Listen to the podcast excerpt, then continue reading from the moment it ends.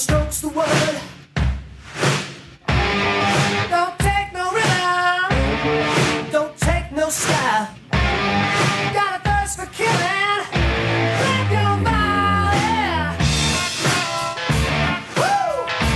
Welcome to the Lone Star Collective podcast. I'm your host, Jesse Williams. This week is episode 46. It, we're going to be talking about the smokable hemp ban here in Texas with cannabis attorney Susan Hayes. And I'm your host, Jesse Williams. I'm joined by co host Lauren Simpson this week. How is everybody doing? Doing great. Doing awesome.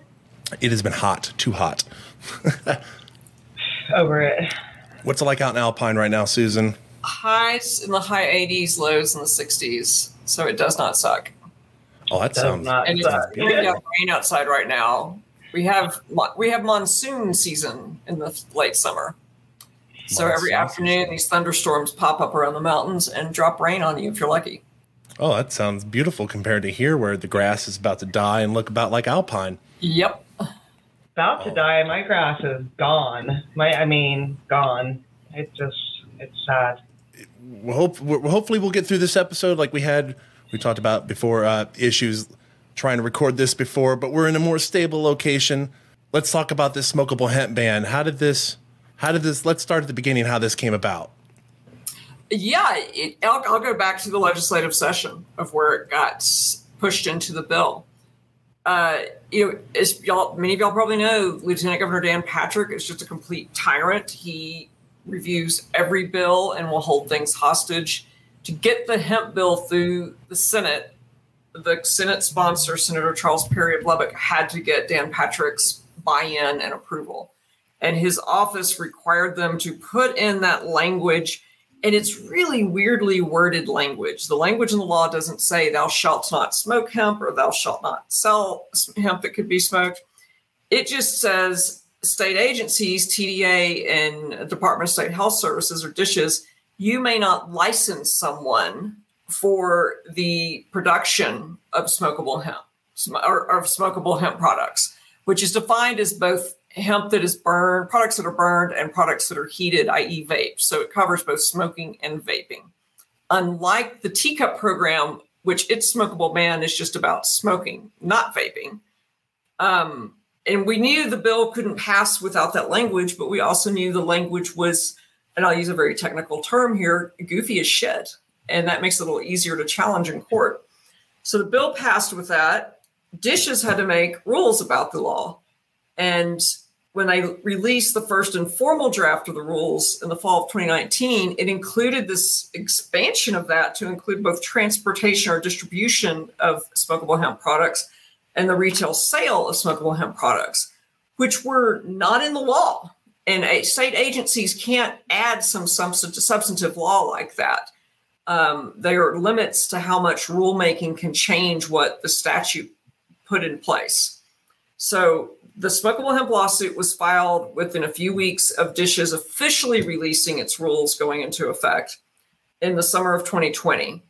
And the legal team was led by Matt Zorn uh, and Shane Pennington with Yetter Coleman. Although Shane's now left and gone to another law firm. Uh, with Chelsea in Dallas, her client was the main client in the case and who footed 99%, 99.9% of the bill of that very costly litigation. Uh, and then I was on the legal team. One of my clients, Sarah Carver, was part of the plaintiff group. We successfully got a temporary restraining order and then a temporary injunction, and those stayed in place up until 2022. And the Texas Supreme Court ruled against us. Um, the legal theory we were using is something called the Patel case or the Patel theory. And that was a case about due process for your right to sort of economic freedom, your right to make a living. There are other legal theories that could be brought against the smokable hemp case. Um, so where we stand now is kind of a half win. The state of Texas backed off on the distribution and retail sale piece. So smokable hemp products can be sold or distributed, but they cannot be produ- manufactured in Texas. So all that means is you know retail shops can just buy stuff from out of state. So the whole thing's kind of dumb and has no real effect on what people can get on the shelves in Texas. And from my understanding, the way I try to explain people the Patel case, because I remember when that happened, that was about 2013, 2014, was that it was eyebrow threading. Mm-hmm. Yeah, and, it's great uh, fact. The, the, the, the state pretty much added in this regulation saying eyebrow threading uh, companies, people who perform this, Yeah. must go through the same exact licensing you do to go through, like to become a barber or a stylist Mm-hmm. in the state of Texas. But none of the stuff in any of these schools addresses eyebrow threading or any of the sanitation for it. They made comparisons to the san- type of sanitation training that was needed by like ambulance crews. And Yeah. they said this is this isn't reasonable regulation you've put in place in our state because you're asking us to go get training for something that does not pertain to our business.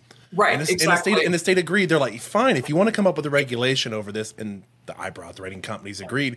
If you want to have safety regulations that pertain to us and how we do our business, go for it.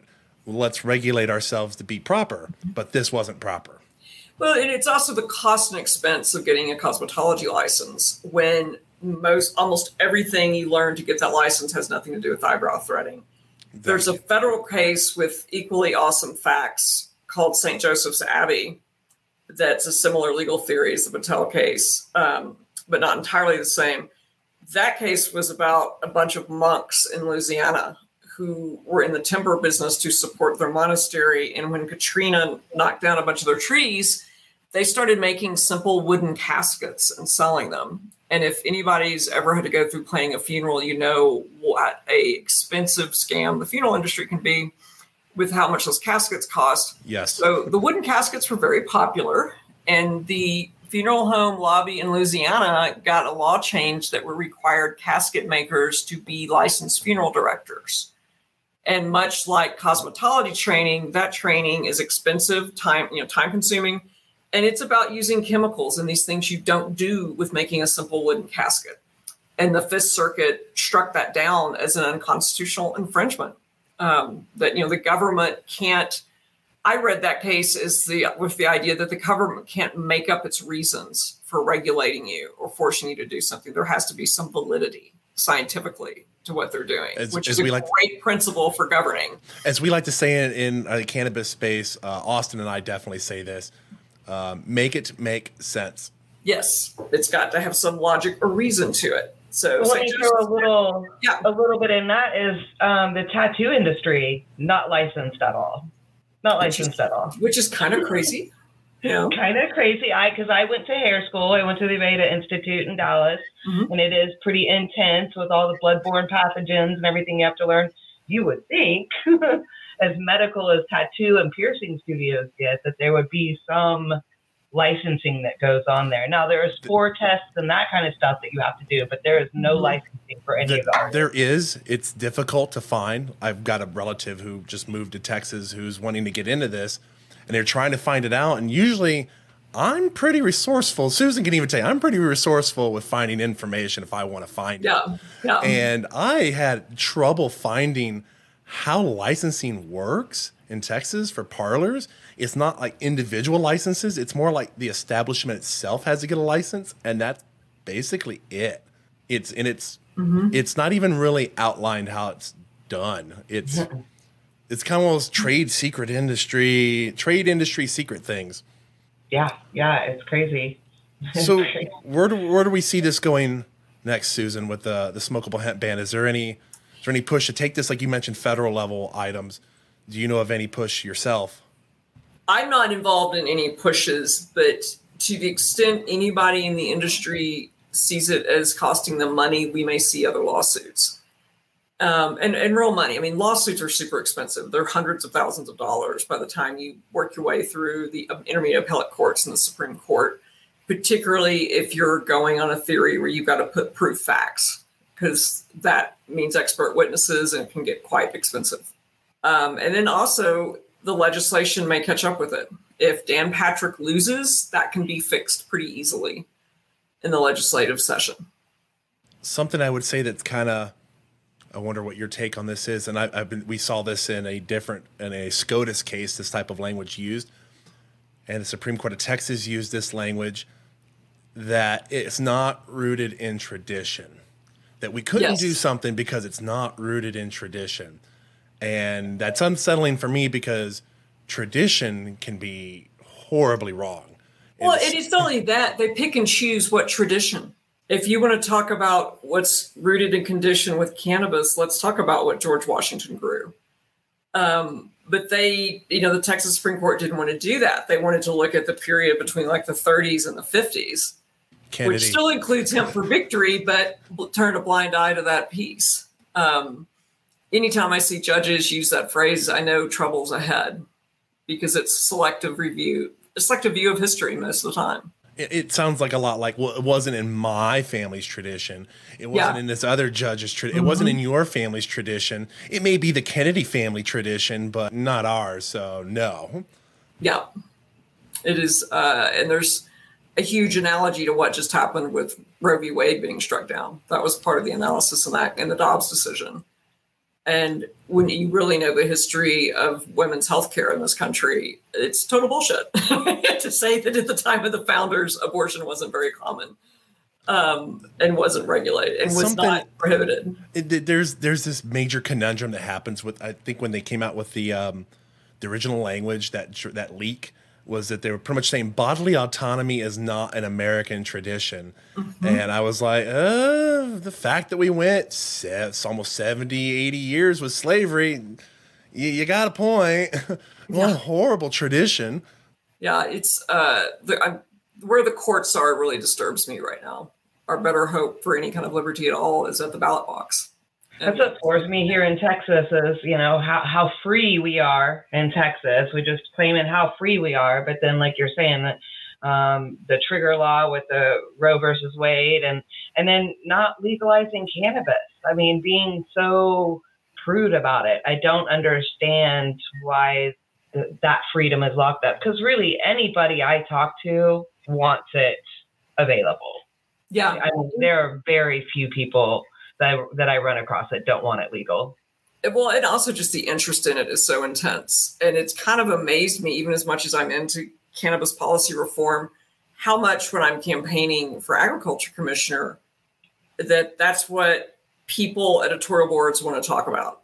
You know, I can walk in talking about rural healthcare, corruption, and sustainable ag, and oh yes, I'm a cannabis policy wonk. And for the next hour, all they want to talk about is cannabis, which which I always roll with and take the opportunity to educate folks.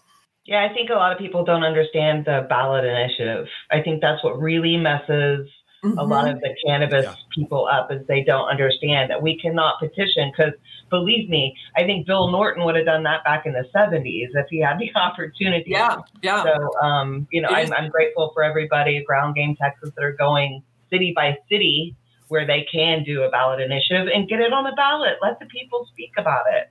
Yeah, and, and, and to be clear about that, those city ballots are about non-enforcement, Right. and it's not Decriminalization. pure legalization. And it can it'd be a little confusing for people, but it's great that it's happening because it's engaging people in the issue, and also you know creating little safe zones where people are going to be thrown in jail for a couple of joints. I the way I've told people is that um because like oh you can't just just not do this and um Julie Oliver kind of spoke to it in a different way. What I've been saying is that it's what we're prioritizing as far as what we want police to arrest people for. Yeah. DAs were able to do this and in Travis County it very much was when um Jose Garza was being was running for office people were like oh you can't just pick and choose which laws I'm like he can pick and choose which laws he wants to prioritize are, are important. He's not Yeah. saying that he's legalizing anything. He's saying I'm not prioritizing that. I want to prioritize robberies. I want to prioritize rape cases, murder cases, violent assault cases. I don't want to spend time on petty small personal use Mm-hmm. possession cases. Yeah, it's called prosecutorial discretion, and that is a time honored tradition. When we elect our district attorneys, that's what the voters are telling them. We want you to focus on these things and not others. And uh, I'm already hearing a lot from the right wing about, you know, we need to get after these urban DAs because they won't enforce the law. They absolutely get to pick what cases to prioritize. So we've now had, you know, Dallas County, John uh, Jose Garza, you mentioned in Travis County, Fort Bend County, Brian Middleton, Uh, Nueces County, Bexar County, all of those DAs are not going to prioritize marijuana possession cases. Period. Kim Ogg. Better things to do. Yeah. And I had I had a conversation with Creuzot in Dallas. It's probably been three or four months ago, and kind of asked him, "What's your world like now that you quit you busting people for a little weed?" And his response was, "It's great." He said, "I've got all this resources now freed up to really focus on violent crimes um, and serious issues." And saying that, um, something I I, I want to call out, and I'm hoping people will get behind us on this. I want to get Chief of Police out in San Marcos, Stan Standridge, to come forward, hopefully this next legislative session, and talk about the success he has seen in San Marcos when they put a cite and release program in, because there's been a lot of attack on that, especially out there. I know at one point a city council meeting was called. Um, they wanted to uh, pretty much say that the cite and release one of them wanted to say the cite and release program was pretty much a bust. And he came forward and was like, no, this is working excellently. My officers aren't spending hours upon hours dealing with personal use issues. Um, and then apparently this last week there was a there was a protest about one of the police officers that was recently dismissed. Uh, I believe his name Officer Hartman. Um, this was an officer. I don't know if you heard about this. He hit somebody, had an open container in the car. He, he ran a stop sign. Admitted he ran the stop sign, and it killed a person in the car, and nothing pretty much happened, for lack of better lack of better words. Um, but he he when they had the meeting about that, he brought up. He's like, "Here's the numbers for cite and release. It's working excellently. Us not going after this isn't detrimental to our community." We're being able to focus our police efforts elsewhere where the community does need to see them focused, such as robberies, catalytic converter theft, things of that nature. Yeah, that's getting bad even in Austin. Is there anything with, I, I- I guess, I'm trying to think how to state it, with DSHS as to a possible reason why they backed off on the retail? Uh, I I don't know why. Aside from legally, they had bad arguments. And you know, like I said, when a state agency makes rules, they can't make law out of whole cloth. And if the you know, it was very easy for us to argue if the legislature had intended for retail sales to be banned, they should have written it into the statute where they were already writing there shall be no manufacturing of, of hemp for smoking. Um, so I, and they may also have been they didn't want a decision which would have applied in other contexts, pushing back on the rulemaking power. Uh, bad facts make bad law for them, and this was particularly some bad facts. I could I could kind of see that. So it is time for us to go into our first sponsor break here at the Lone Star Collective podcast. I'm your host, Jesse Williams. Man, quite the conversation we've had about this smokable hemp ban. It is episode 46. We've been discussing the smokable hemp ban with cannabis attorney Susan Hayes. We will be right back after these sponsor messages.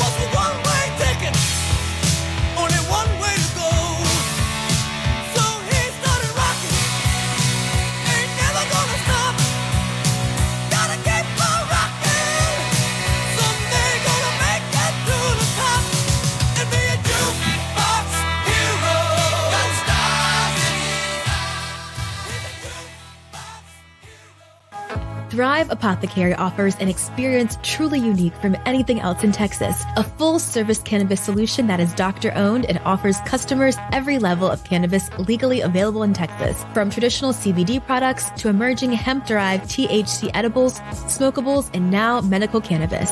As a licensed medical cannabis provider, prospective patients from anywhere in Texas can book a sponsored online eligibility consultation to determine if they qualify for a medical marijuana prescription from the comfort of their own home. Plus, for Texas veterans, the first prescription appointment is donated by Thrive. Visit thrivetx.com for more information.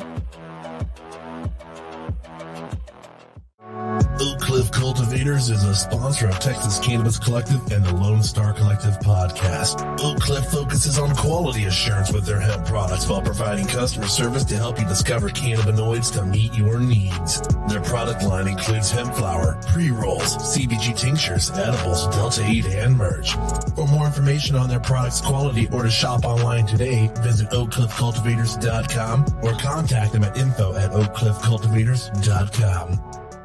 Welcome back to the Lone Star Collective podcast, distributed on Spotify, iTunes, Google Podcasts, Facebook, and much more, to give Texans information regarding policy, industry, and culture.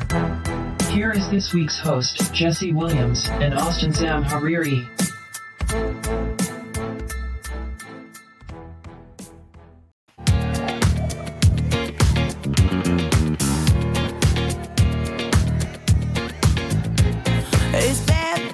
O'clock, yeah, it's thick 30. I've been through a lot, but I'm still flirty. Is everybody back up in the building? It's been a minute, tell me how you're healing. Cause I'm about to get into my feelings. How you feeling? How you feel right now? I've been so down and under pressure. I'm way too fine. Welcome back to the Lone Star Collective podcast. I'm your host, Jesse Williams. I'm joined by co host Lauren Simpson this week. This week is episode 46, the smokable hemp ban. We're speaking with attorney Susan Hayes, who's a cannabis attorney. I believe the title is super cannabis super attorney. You've been rated as a super attorney by your peers in the state of Texas. Yep, the first one to get that under cannabis, cannabis law in Texas, which was a lot of fun. So I, I, I want to have you somebody to make you like one of those big WWF belts, and it just says weed, cannabis flower. It says cannabis super attorney. You just The green cape, perhaps. this big gold and black belt. You just like, yeah, come take it if you can. So I guess um, something I want to dive into that when I go around, and I talk to some of the shops about what they think about this ban. Is obviously the first question they have is they're like, well, what can I sell? What what? How does this Yeah. work for me? It's, you know, what drives me crazy about it is it creates grays, uh, gray areas, and that is not good for business. If it's not clear what you can and cannot do, that's when people, even the, with the best intentions, can get in trouble. And it's not fair for the government to do that to businesses. It's not fair for the government to do that for consumers. So, sort of the big picture way to think about it is think about what jurisdiction you're in. How does your local DA feel? How do your local police feel? Because something could be, if you fought about it in court, perfectly legal. But if your local law enforcement thinks it's not, they can still harass you or arrest you, and that can cost you a bunch of money. So it's a matter of not the black and white of what's legal, not legal, but that gray area risk assessment um, which I people, I always encourage people to go reach out to their chief of police if they're in the city or their county sheriff if they're in an unincorporated area um, to educate them first, talk to them so they know who you are, know you're legit and you're trying to do this right. Uh, and that will help insulate you from any trouble down the road. Something I, I wonder if it's advisable that um, shops would go and take, I guess, print out the the case number and have a note written that says under case number such and such, the Supreme Court of Texas has ruled that the manufacturer and distrib- uh, the manufacturer and production has uh, the ban has been upheld, but It's- retail and distribution The decision doesn't, unfortunately, the decision doesn't say that so clearly. You have to really dig down in the procedural history of the case to see that they dropped the distribution and retail sales. And part of the confusion that happens up there is somebody sees a headline, smokable hemp ban upheld. Well, it's not a total ban. It never was. It, they never said you can't smoke hemp individual. Um, and even when dishes Right. put out their initial their rules in 2020, and this really blew my mind, they had in the preamble of the rules in the discussion section, they flat out saying you could sell flower as long as it's labeled tea, as though people are making hemp tea. Um, Yeah, they you know, get that, was example. disingenuous and again it creates this gray area. Good luck getting a frontline police officer to dig into the nitty gritty of the texas register. You know most lawyers don't do that. Um, so by not having clear rules it's not fair to businesses it's not fair to consumers and it needs to be cleaned up. I definitely um, i worked for a smoke shop um, that i'm going to go ahead and say it i won't call them out by name but they were opportunists they didn't yeah. care about the law. They didn't care about cannabis. They just wanted the money for it. So I really would like to see the shop owners, the business owners get involved all the way to the capital. So, I mean, because who's going to know it better than you? You're the one running the shops and, and, and bringing the product in. It seems like they would, uh, we would see more people, um, business owners coming and helping us push yeah. and define this legislation. And boy, I just, seems like a lot of them just aren't interested unfortunately you're, you're, so right and it really does matter when legislators hear from constituents and business owners in their district and you know i absolutely encourage any shop owner to figure out who their state rep is uh, figure out who their state senator is call their district office don't be surprised if you're not going to get a meeting with the rep or senator him or herself but invite staffers to come see the shop and show them. That was one technique we did when we were passing the hemp bill. Is I took Senator Perry's staff to see what a hemp shop looked like because they'd never seen it before, and it you know it, it did once you've seen it and visualize it, and someone's talked you through what it is and the products and how it's made, it demystifies it. And it helped turn those staffers into really good advocates for the bill and for the industry. I think a lot of times it legitimizes it too, right? Absolutely. Like, oh wow, they're organized and there's not a speck of dust and it's beautiful and yeah, and the owner seems like a nice lady. Mm-hmm, mm-hmm. nice ladies help. the image the haters have in their head. Well, part of I know in the past, I think it was like when the Delta Eight thing was happening. The reason I mentioned having something posted, if you're kind of concerned, is that it gives an opportunity to say, "Hey, um, maybe you don't know." And if you don't know, here's a way for you to become educated. Like you said, you may mm-hmm. have to dig a little bit, but here's where you can start and start knowing more. And if you want to ask us, we'll be willing. And yeah, obviously, shops have to train their employees on how to handle this in the first place. It should happen regardless if you're putting this sign up or not. On how to show these individuals when they come in, like this is what happened. This is the current rules, what was upheld, what was struck down. That way, there's not this. Oh well, we had no idea. We went off of what we were just told year a year or so ago. You're in the wrong. Yeah. Yep. It's uh, education, education, education. And from talking to some of the shop owners I've interacted with, they often have local law enforcement who are customers. So if you see a cop come in the shop shopping, get to know them it's good to build that relationship with those frontline cops too. Oh, for sure. Um, so I, I point out in previous shows, like if you're a police officer and you're watching this and you do know what the law is, we would appreciate it if you told your fellow officers yeah. what the laws, especially if you're going out and buying these products. And I tell people as well, if you're not a cop and you do know a cop that is purchasing these products, let them know and ask them to inform their their fellow coworkers about what the law is in Texas. Right, and I mean, and that some some products can pop. You can pop hot, so make sure your employer is good with you know one thing or another. I mean, it's, it's yeah, like exactly. The gray area is just so strong here. I mean, I, I get people messaging me on the collective website that are like, you know, it's legal in Texas, right? No, it's not even even you know uh, remotely close to decriminalized in Texas it like, is also that that question is it legal is a or that statement is a really dangerous phrase because even if the law were clear in different tiers particularly with cannabis it's not legal in all circumstances right. um, you know in legal states if you have a job that requires you to not use cannabis like you said you can test hot and employers are perfectly free to fire you over that.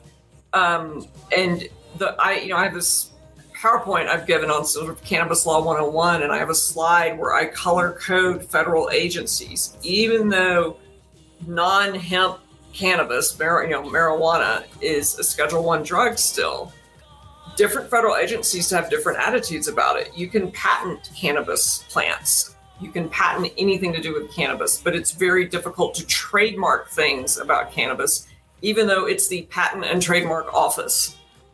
And that has to do with some statutory differences between the statutes underlying our trademark system versus our patent system. Every agency has its own hangups or not. And so it's not at all accurate to say it's legal or not. It depends on the circumstance and it, de- it depends on what jurisdiction, state, city, county you're in. And it also depends on what area you're talking about an agency issue or a criminal issue.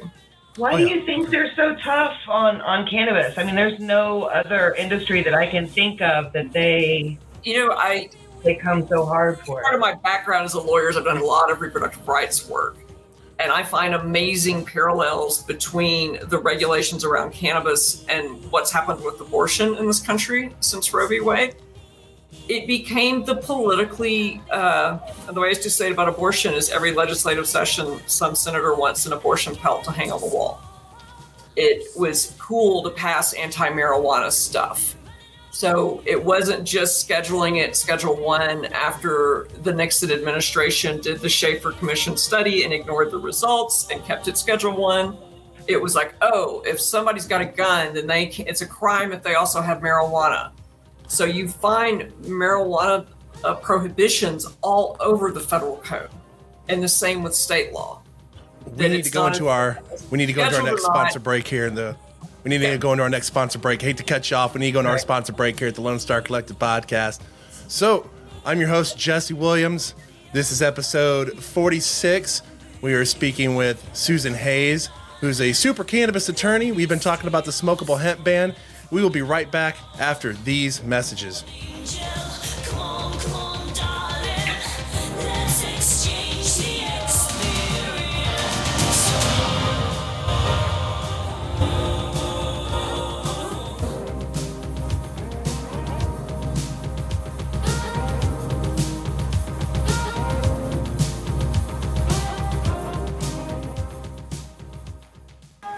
Thrive Apothecary offers an experience truly unique from anything else in Texas. A full service cannabis solution that is doctor owned and offers customers every level of cannabis legally available in Texas. From traditional CBD products to emerging hemp derived THC edibles, smokables, and now medical cannabis.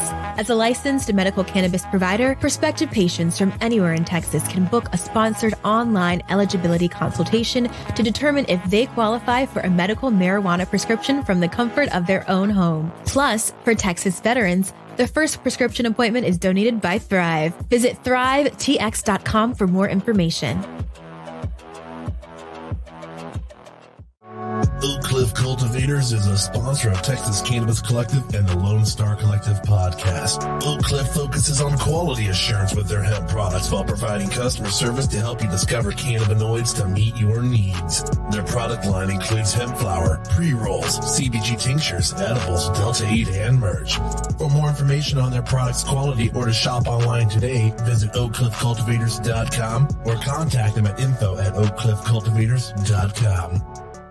Welcome back to the Lone Star Collective podcast, distributed on Spotify, iTunes, Google Podcasts, Facebook, and much more, to give Texans information regarding policy, industry, and culture. Here is this week's host, Jesse Williams and Austin Zamhariri.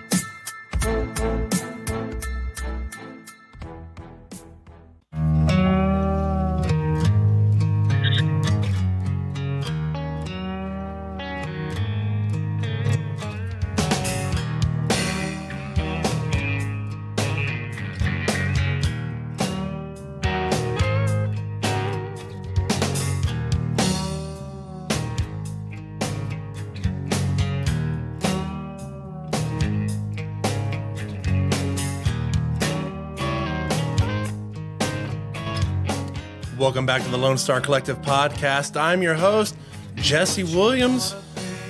Man, it has been, like I said earlier in the show, it's been a hot week.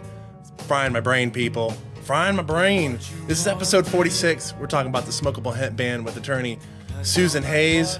She's a candidate for ag commissioner here in the state of Texas. Man, How's that been going?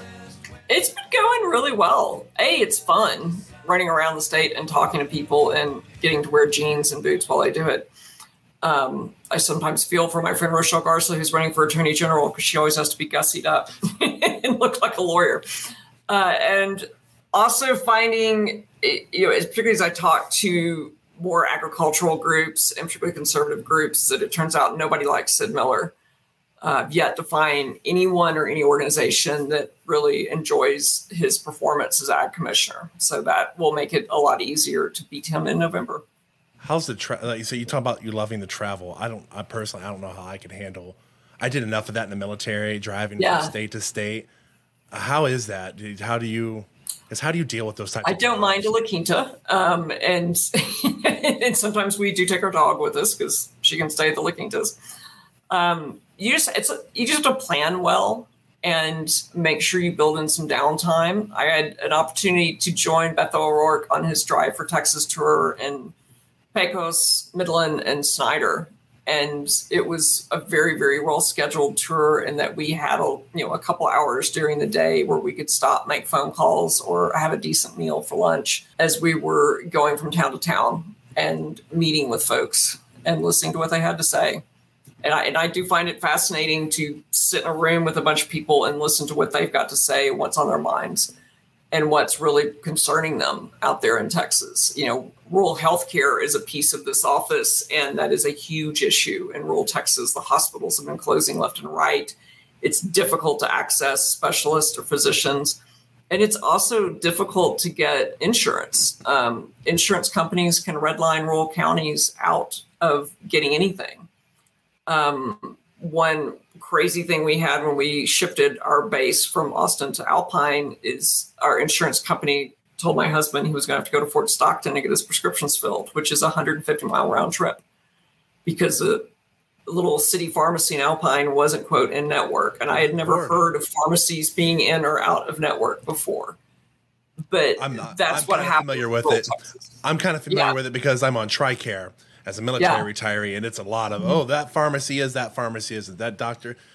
It's it, they've they've turned into something. It's really a it's nuts. It- it- you know, and it hurts small town businesses because they're not going to be in those networks, um, and that means the profits from healthcare leave rural Texas and don't stay in the counties. Well, they can't um, Mm-hmm. collectively bargain the same way these bigger companies do. That's the issue. Nope. Yeah, And I understand this. I, I, I wonder what the rural communities are seeing now because uh, I've discussed with you. I grew up out in Harper, Texas. yeah. For those who which I drive through know. regularly, going between Yeah, Austin and Alpine. two, going to 290 out to towards Junction, uh, hit the interstate, and the nearest nearest hospitals are Kerrville and Fredericksburg. yeah, Um, And even then, we used to joke about how bad Sid Peterson Memorial Hospital was because the initials were SPMH. So we said it was some people make it home. right. And I don't It's- imagine it's gotten much better. No, rural hospital. I mean, when I was, I sound like such an old lady. When I was growing up in rural Texas, but our, I lived in Brown County, and our county hospital, our hospital was a true county hospital. It was owned by the community. And in the late 70s, there was a movement toward privatizing those county hospitals. And when that happened, the impetus to make it a good hospital and get doctors that would were from the community to go get an education, come back and stay and practice really left. And you you see it in the care and see it in the, the scope of services that are available in the smaller hospitals. Um, and the state of Texas has done a terrible job for the last 30 years looking at that issue, planning, mapping out, you know, where are level one trauma care hospitals? Is there one close to the place where people get hurt a lot, i.e., farms, or if you're in the Big Bend, people falling off rocks in the parks? And we're a long way for that kind of care for emergencies, um, including getting there. Transportation and EMS systems are another layer of what's difficult in rural Texas. I think when we were talking before, when we tried to record before, we were talking about people being an Enchanted Rock in 110 degree Yeah. heat. And it's like, That's we just got- Darwinism, right? you're, you're as far from possible likely can be in Texas from any sort of hospital. They can't bring a helicopter in there easily either. yeah. So Yeah, or try Santa Elena Canyon, floating through it um, on the Rio Grande River through Big Bend National Park. And um, I think I think a testament to a town that's near me about this with the healthcare issue is um, San Marcos. I think I've seen that hospital get bought out three times since Yeah. 2016. So it, it's changed hands, obviously, because there's financial decisions being made where like we, we we've obviously got enough business coming in, but is it making enough money to keep it afloat? Well, and that's a fast growing suburban county. You know, you'd think it'd be thriving. And that tells me that's a series of management decisions that have not gone well if they're struggling. it's and the, the funny thing is is I want to make under uh, so that way everybody understands because San Marcos was the fastest growing city in the U.S. I believe in like 2015 or 2016, like right as I moved in. And the reason why isn't because just a lot of people were moving in. The city finally made a decision to say we will count the students at the university as residents within the town. So you had this. There's 40,000 something students going to Texas State at any given time the freshman class grows every year. So you went from having probably 25, 30,000 to all of a sudden 20 something thousand that were willing to mark their name down as I'm a resident of San Marcos. So your mm-hmm. population doubled like overnight. And it was just this exponential growth of who qualifies for what around there. And I don't think any city is ready for a 50%, almost 50% growth factor that quick. Yeah, no, it, fast growing areas struggle to keep up services, whether it's healthcare or transportation. Uh, where I live is it's exploding. I mean, it, it's uh, it's crazy, and uh, it's like I guess like the number one hotbed for fires, like even beyond California. And um, it's we really have to think about um, a road that we have out here has like a, a nature preserve, and so there's not a lot of expanding that be, can be done. But it's come to a point of um, like if there's a fire and we all need to get out we don't really have the infrastructure, um, the, the roads to get everybody safely Yeah, out. escape routes. Yeah. And of scary. it's certainly another issue with our infrastructure in the state. Yeah. So where can people find out more information about your campaign, Susan? Yeah, you can go to the website, which is haysforag.com. That's H A Y S, the number four AG.com. And you will find on there, there's a whole page about where I think Texas needs to go with cannabis policy and what's wrong with our current very broken hodgepodge cannabis policy with the hemp program and TCUP and criminalization. And I'll be posting on there probably in the next week a rural healthcare uh, policy position as well. Is there any last final words you wanna you wanna put out? Anything that was on your mind you get a chance to say? People just, man, get involved. And whether that's legislatively, whether that's making sure all your friends are registered to vote and then go vote, it's really easy to get just enchanted with politics and government and take yourself out of the discussion. But when you do, I guarantee you the bad guys will win. And putting pressure on politicians through the legislative process and through the ballot box is to way, the way to make change in this state and this country. Well, I appreciate you joining us today, Susan. You getting this this time in with us. I we understand you're very busy, like you said, going all over the state, back and forth. So we appreciate you joined us, gave us your time today, gave us some perspective about the smokable hemp ban, your candidacy for mm-hmm. agriculture commissioner here in the state of Texas. So we're going to let you go because we understand you've got some events you've got to attend this afternoon, and we want you to be able to get out there and get your word out. So we wish you the best on your campaign on the trail. Best to you and your team. Thank you again- much. Well, off to Fort Davis tonight. Awesome. So that will be it for this episode of Lone Star Collective Podcast. This is episode 46. We were discussing the smokable hemp ban with super cannabis attorney Susan Hays. I'm your host, Jesse Williams. I was joined this week by co host Lauren Simpson. We hope everybody has a great time. Stay hydrated to beat the heat and be safe, Texas. Enjoy your week.